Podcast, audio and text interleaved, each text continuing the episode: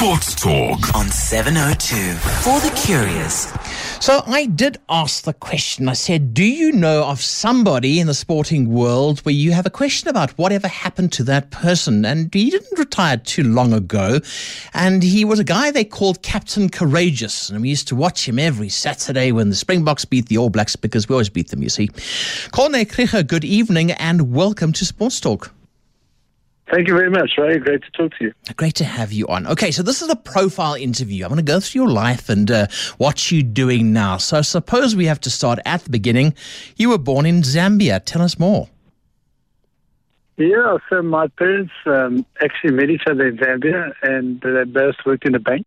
And um, so all all three my uh, all the three siblings were, bought, were born in Zambia. So my two brothers, I've got two older brothers. I'm the youngest of three. And, um, yeah, so we grew up in Zambia, and when it was time to go to school, my parents, you know, didn't see any good schools around in Zambia nor Zimbabwe, really, at that time. And then they sent us to, all the way to, to Paarl. So that's how we landed up in Paarl, and I landed up in Paarl Boys' High, which obviously gave me a great grounding for, for my rugby career, which was due uh, many years later. Yeah, that's the heart of Western Cape school rugby. Was it quite competitive at school? Did you land up in the first team automatically, or did you sort of have a rough start?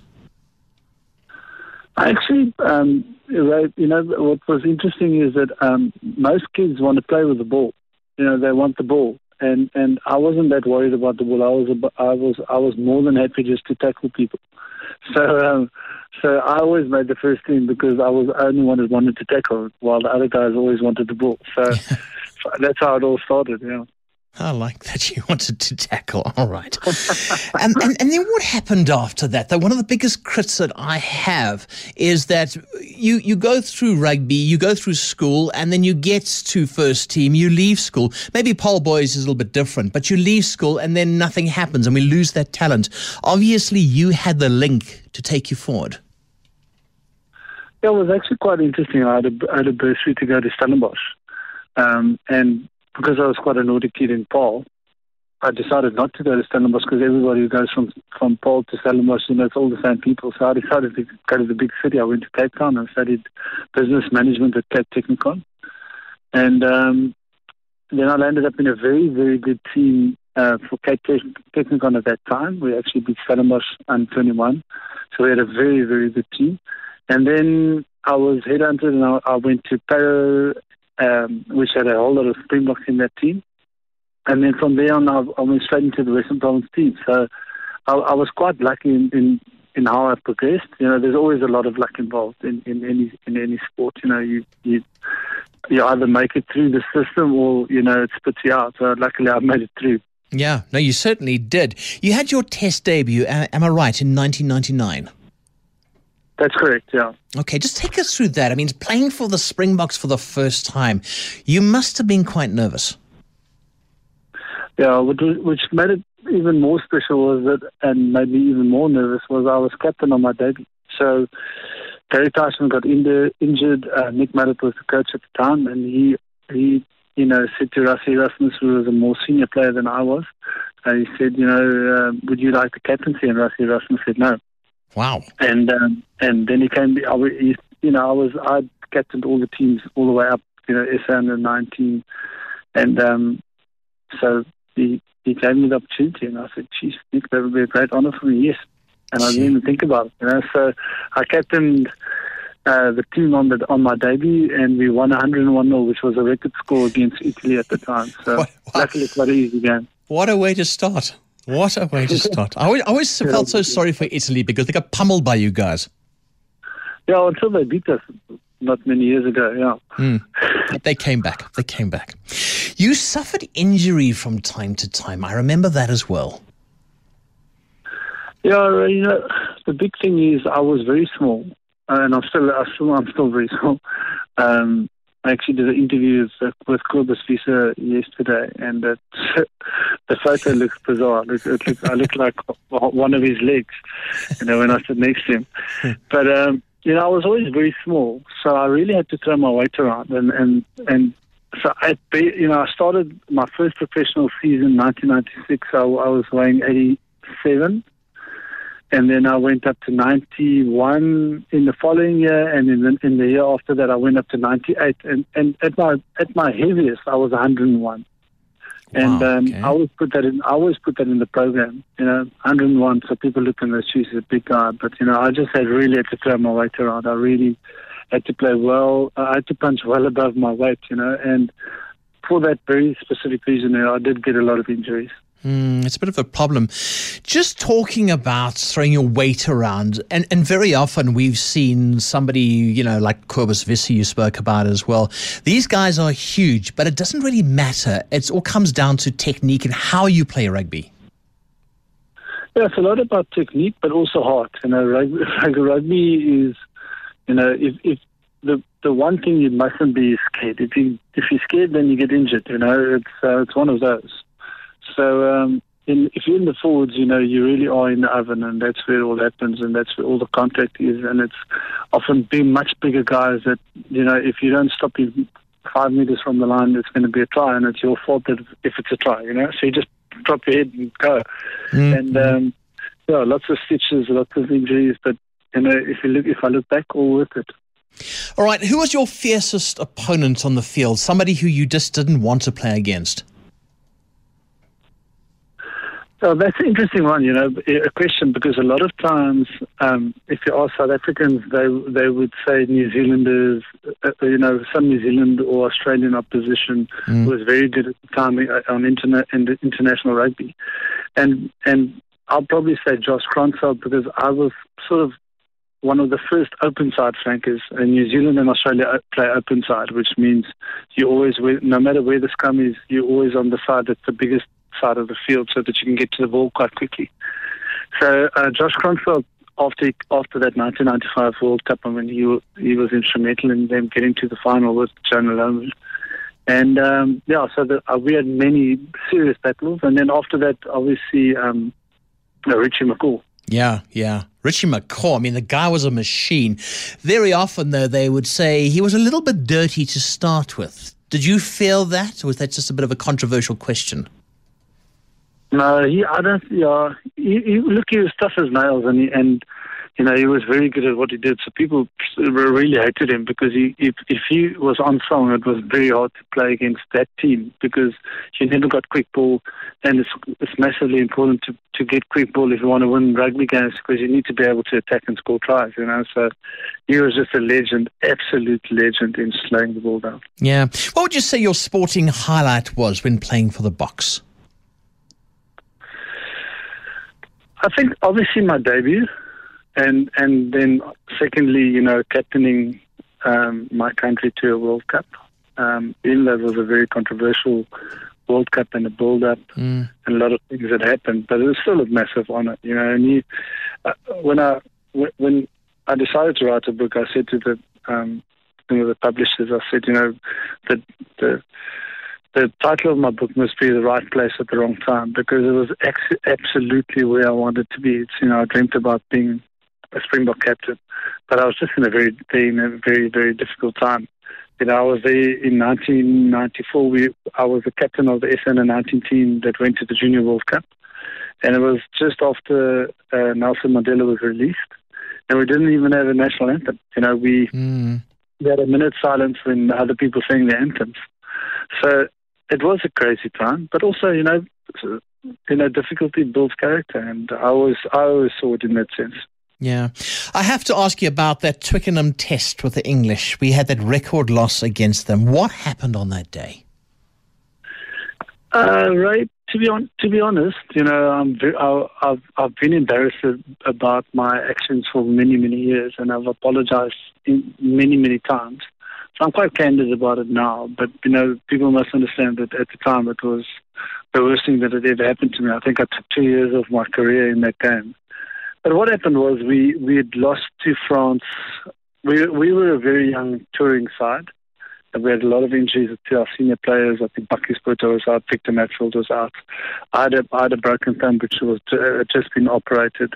And uh, Rudolf Straeuli said to me, look, I really want you to come on the tour. We, we need your experience. And, and, and I went I went across the plate with a brace that we strapped in my, my thumb.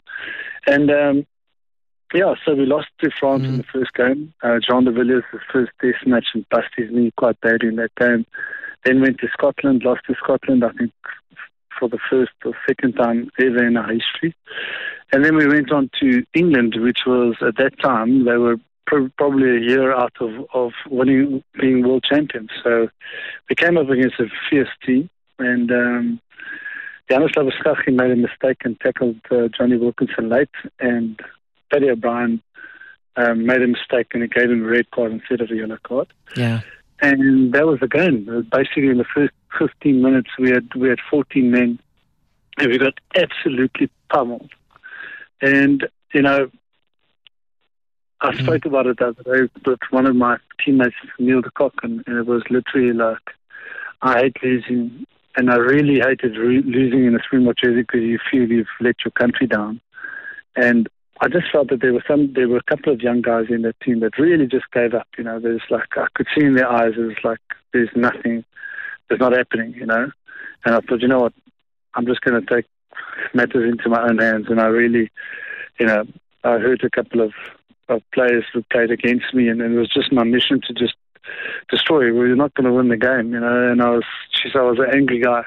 Yeah. And um, I, I regret it now, and I, I you know, but I'm over it, you know, and I'm, I've apologized to all the people I needed to apologize. And obviously that record sat with me for a while, for many years, actually.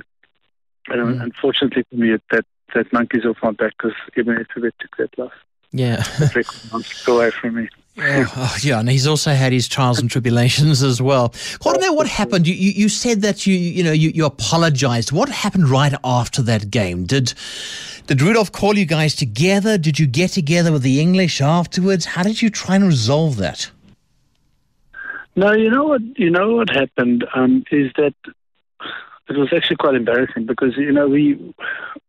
I tried to knock out um, one of uh, one of the English players, who's a guy by the name of Matt Dawson, because he was, you know, how scrum halves are. I don't know if you've ever played rugby, but the small, small guys make the most noise. Yeah, they do. And he yeah. was just being, he was, he was just being incredibly arrogant uh, and just chirping us all the way and, and really rubbing in, salt into the wounds. You know, all sorts of stuff that I want to knock him out. So I tried to knock him out, but I actually knocked Andre Pretorius out, and oh, um, wow. afterwards.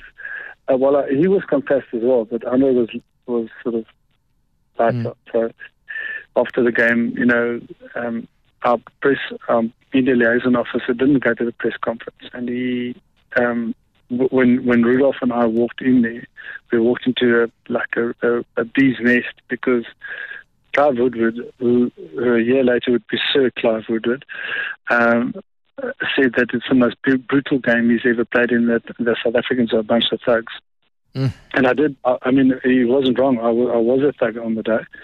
And, um, but Rudolf, the, the first question to Rudolf Straeuli was, Mister Straeuli, um, you know, Clive Woodward says that, you know, this is the most brutal game he's ever played in, that the South African players are a bunch of thugs. So what do you have to say about that? And I mean, we, we if, if our media liaison officer had gone and listened, you know, he could have warned us and we could have yeah. prepared for it. But Rudolf just said, look, um, two of my players were concussed as well. You know, do you think we concuss our own players? And uh, at that time, I nearly crawled under the table because yeah. I knew I'd knocked under Pretorius. You had done it. You know, oh. Yeah, so anyway, it was, it was one of those, you know, things go from bad to worse. And, and you know, I just, I absolutely lost it. So, yeah. No, as I said, you know, I'm not really, I'm not proud of it. It's, it's something that I still regret to this day. But it, but that's sport, and and that's, you know, it brings brings the best and the worst out of you sometimes, you know, and mm-hmm. especially a contact game like rugby. We're chatting to former Springbok rugby captain Corne Krieger. Corne, how did the Springboks then turn things around? Because you know, for a while after that, the Boks did battle, but things did change. Fortunes did change. Yeah, you know, I think, uh, as I said, right place, the wrong time. You know, there's, there was an era of Nick Mallett just before me, which I got the back end of. And, the, you know, seventeen test matches in a row, a really good era. And then, obviously, a lot of those older players, off, you know, had left. And, um, you know, the likes of Osterrand, they were still playing, but, you know, Rudolf and, and the powers that be decided not to choose them. And then, you know, you um, He's fit with a very young team, which you need to build again for mm. another World Cup, you know, and there was just not enough experience in that team. And so after, you know, if if, if I look at who made their debuts when when I was playing, um, Skalkberger, John de Villiers, Victor wow. Matfield, Bucky Spurto, the crop of the of the cream of the crop of the following World Cup two thousand seven were making their debuts, coming into the team, guys who played over one hundred test matches in their career. So so it takes a bit of time, yeah. but at least those guys made their debuts in one World Cup, and a lot of them went on to play three or four World Cups, you know, so that's amazing. And that's how, that's why they won that two thousand seven World Cup. One, really good coaching, mm. and obviously bringing back experience. I mean, Osterrand missed out on two thousand three World Cup, mm. but he was chosen for the two thousand seven one four years later. Yeah, I remember that. They they they got him back yeah. for his experience, and it worked. The whole experiment yeah. really worked. Yeah, yeah, you need you need to blend experience with youth, you know. And you know, if I always say, if young players don't learn from, from their peers, from the older players in the team, you know, they learn from their position when they get hiding. You know? Yeah. So anyway, it was a yeah, it, it was just a, a difficult era at that time. Yeah. Do you regret stopping when you stopped? I think he went off to Northampton Saints. Yes, that's right. I played for just over a year in Northampton, and yeah, I do. I do. I, I stopped when I was thirty, which is very young. Um, having said that, I, I regret that I didn't go and play in Italy for a year or two, where the rugby is a little bit softer. Uh, I was I was invited by um, a, a South African who's coaching Australia now, so to come and play for for one of the, the Italian clubs, and. Um, Oh, I, I, I decided not to, you know, I'd hurt my neck, and I had a, I had a three-month-old daughter in my mm. house, and I just, you know, life was put into perspective for me. So on the one side, I do regret I didn't play a year or two in Italy, but if I look at my body and the ability for me to be able to run and do triathlons and do the Cape Epic and, and do extreme events, I'm extremely grateful that I felt still got that ability, because yeah. a lot of the players that, that retired too late hurt themselves too much, you know. I remember John Smith once saying he used to hate getting up out of bed on a Sunday morning because he was so sore, the pain was awful. Did you also have that as well? You'd get up and think, oh, I'm so sore, how long can I carry on doing this? yeah, no, every Sunday was bad. I, I used to roll out of bed, I couldn't pick my neck up. Oh. So, um, you know, I'm forty-five now, and I, I think I'm, I'm, I'm I'm I'm in good shape, and, and but I think it's still going to come and fetch me at some point. So. Yeah. What are you doing now? That's the million-dollar question. What are you doing now? Well, I had the privilege of, of having an opportunity when I got out of rugby to get into the outdoor advertising game. So I have an outdoor advertising business.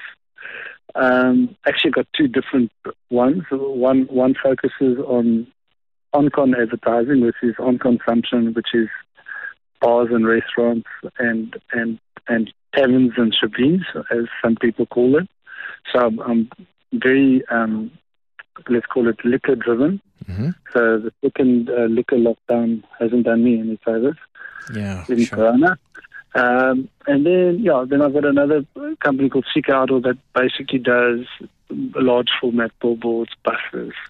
And, you know, it's a, it's been an incredible journey. I've been in the game since I stopped playing. Mm. Uh, yeah, but it's, um, I'd yeah. say, something that I'm really proud of is that I've just managed to hang in there and just to to, to learn, to become a businessman. You know, you're a sportsman and you stop playing playing rugby and you, you think you're on top of the world, and then all of a sudden you go into business and you realize you're actually starting right at the bottom, you know? Yeah. So... so um, I've been very humble, put it that way.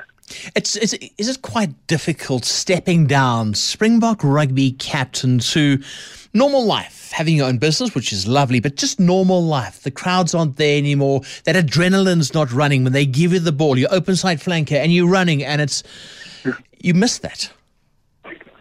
Yeah, I think that's a big um, that's a big thing, you know, is that you... Where, where in the world can you get better job satisfaction? You know, stand in front of sixty or seventy thousand people, sing the national anthem, and then face the haka and play against the All Blacks. yeah, goosebumps, goosebumps stuff. You know, and I don't put it that way. I've never got that goosebumps going to work on any given morning. Um, mm. But the fact of the matter is that, you know, there's phases in your life, and you you you have to adapt. And I think the most difficult thing is to mentally to adapt. If you took rugby too seriously, or if you took um, your position that you were given, which is an honour and a privilege, not a right, when you, when you're a Springbok captain, then if you take that too seriously, then things go wrong afterwards. You know. Yeah. Yeah. Um, But but I think, you know, for me, I was lucky. I kept all my school friends, and, and I always tried to remain humble and not big-headed. And I always, I always, you know, always reminded myself that it was just a temporary position and that it wasn't something that I would do for a very long time. Yeah. At Greg Smith on Twitter says, yo, that guy had grit. And you did have grit. You really did, you know, Corne. Yeah. Yeah. You know, you know, I think, you know, be, being away from my parents from the age of four taught me to be, you know, to be really tough, you know, and just to to to figure my own things out. You know, I never had a, a mother or father shoulder to cry on, so I had to figure things out for myself, sort my own problems out. Sometimes the first um, first option was violence, and, you know, to bash people around. Uh, if somebody tried to bully me, I bullied them back. You know, so I. There's some really good stuff, and there's obviously some other baggage that comes with it, put it that way. Yeah. Are you still staying in contact with some of your teammates? Do you go for a beer once in a while and say, hey, remember the old days, remember this? Yeah, it was actually um, Sean Ruth's birthday on Wednesday. He co- he's in the coaching game now. Yeah. And I happened to be in Stellenbosch, and, I, and, I, and we had a quick lunch together. So, yeah, I, I'm, in, I'm in contact with many of them. Um, um, not all of them, because you know that sometimes you're thrown into a team and, and not everybody's your cup of tea, but you, you tolerate because the team is number one, and then your, your, your, your, your attitude and your, and your friendships is number two. So, yeah, you tolerate people if you have to, but I'm, I'm mates with a lot of, many, many, many of my rugby friends. Yeah, it's just very interesting.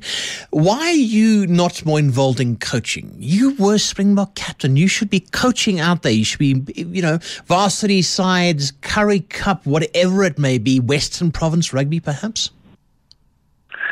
Yeah, I, you know, it's a very interesting question, and I get asked that quite a lot. I'm, I'm actually quite keen to coach.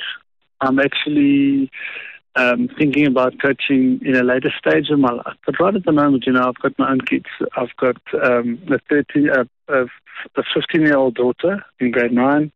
I've got a thirteen-year-old boy in grade seven. I've got an eleven-year-old boy in in in grade five. So, right. You know, my weekends, I love spending my weekends with them, and I love spending my time with my family and, and being a actively involved father. And um, you know, if you coach, unfortunately, you know, it really isn't conducive to a, to a family man. You know, you're away every weekend, uh, you travel massively around the country and even around the world. So yeah, it's it's not it's not a family game. I think you can ask Rassie Erasmus. That's why, but yeah. One of the big reasons he's he's also decided to take a to take a, a sideways step. Yeah, where did you watch the Rugby World Cup final last year? Geez, uh, Ray, that was amazing. I, I was busy with a, a, a, a three-day mountain mountain bike race called the Wines to Wales. You, you cycle from Stellenbosch to Hermanus over three days. And um, so we finished day one on Friday. Saturday was the World Cup final. We cycled, and we, my, my, my mates and I, Llewellyn, we raced as hard as we could to finish the race. And uh, in time to have a shower, and sit right in front of the T V eleven o'clock in the morning with a beer in hand. And, um, well, I tell you what, the celebrations lasted from eleven in the morning till eleven at night, and I really struggled the next day on the bike.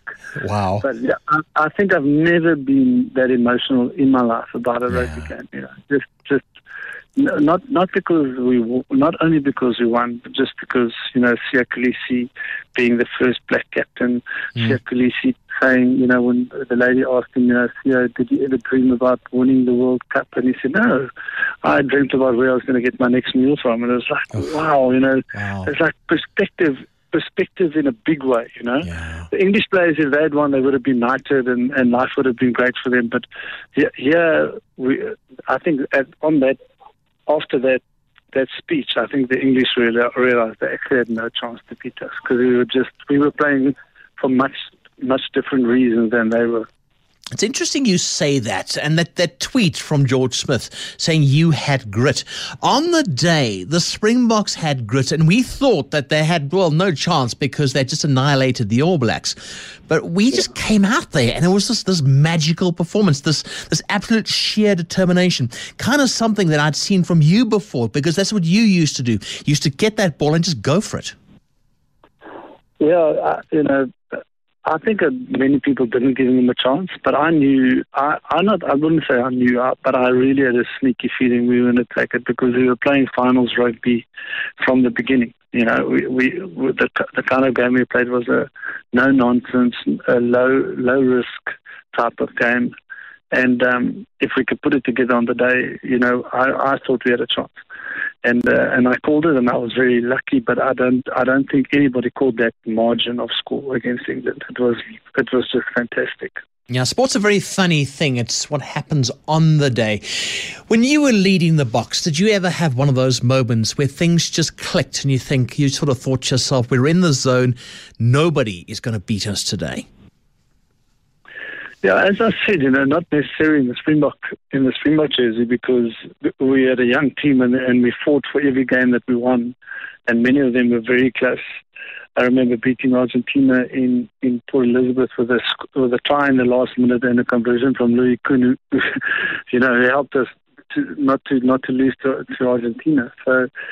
Yeah, a lot of the Springbok games, were, but but with the Stormers and Western Province, you know, often felt that you know that.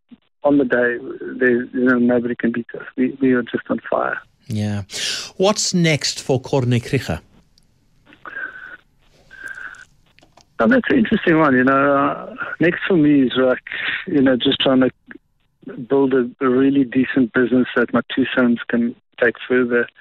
You know, and then, you know, for me, in the in the stage of my life where I'm now, you know, it's, it's important for me to to. to be more significant than successful. You know, I think I've been successful in my life. I've been um, a Springbok captain, so I've reached the highest possible honours in one area of my life. But now it's another era, and, and for me now it's being significant, making a difference to my family, making a difference to my community and the people around me, and, and helping people that are struggling. Yeah, well, Corne, it's been great chatting to you on Sports Talk tonight. Thank you so much. And thank you as well for the rugby. It was great watching you. Thank you, thank you, thank, thank you. you. No, it's my pleasure. It was, it was awesome. And I have to thank everybody who came to watch us because the, without supporters, you know, there's no rugby. So thank you very much. Oh, nice one. Thank you. It's Corne Krieger, former Springbok rugby captain.